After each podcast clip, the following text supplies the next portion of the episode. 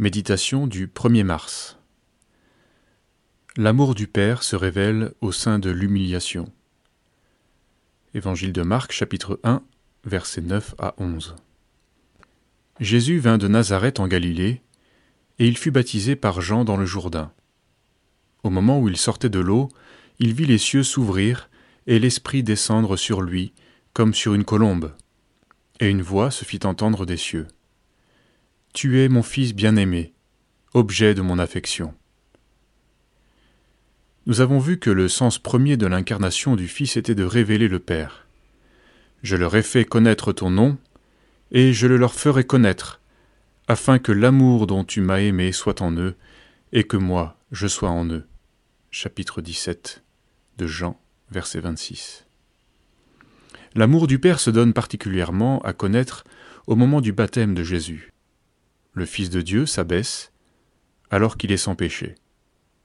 Il s'associe aux hommes dans leur pire misère, puisque le baptême de Jean était un baptême de repentance pour le pardon des péchés.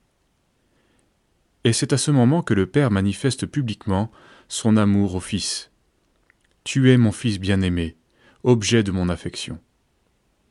En tant que père, selon la chair, nous témoignons souvent notre affection lorsque nous avons de quoi être fiers de nos enfants. Réussite scolaire, travail courageux, etc. Cela les mène dans une course effrénée pour réussir. Parfois nos exigences les conduisent à se demander ce qu'ils pourraient bien faire pour nous satisfaire. Mais le Père céleste dit son amour au Fils au moment où il accepte de prendre part à une humiliation terrible dont il n'a pas besoin pour lui-même. Cela nous surprend. Mais quelle bienveillance, quelle consolation. Car ainsi parle le Très-Haut, dont la demeure est éternelle, et dont le nom est saint. Je demeure dans les lieux élevés et dans la sainteté, mais aussi avec l'opprimé, et celui qui est humilié dans son esprit, afin de ranimer les esprits humiliés, afin de ranimer les cœurs opprimés. Ésaïe 57, verset 15.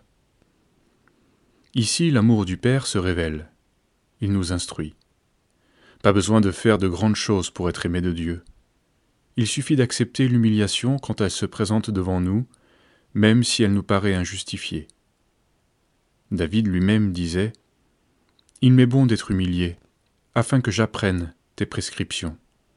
Psaume 119, verset 71. Il est bien sûr difficile de vivre l'humiliation.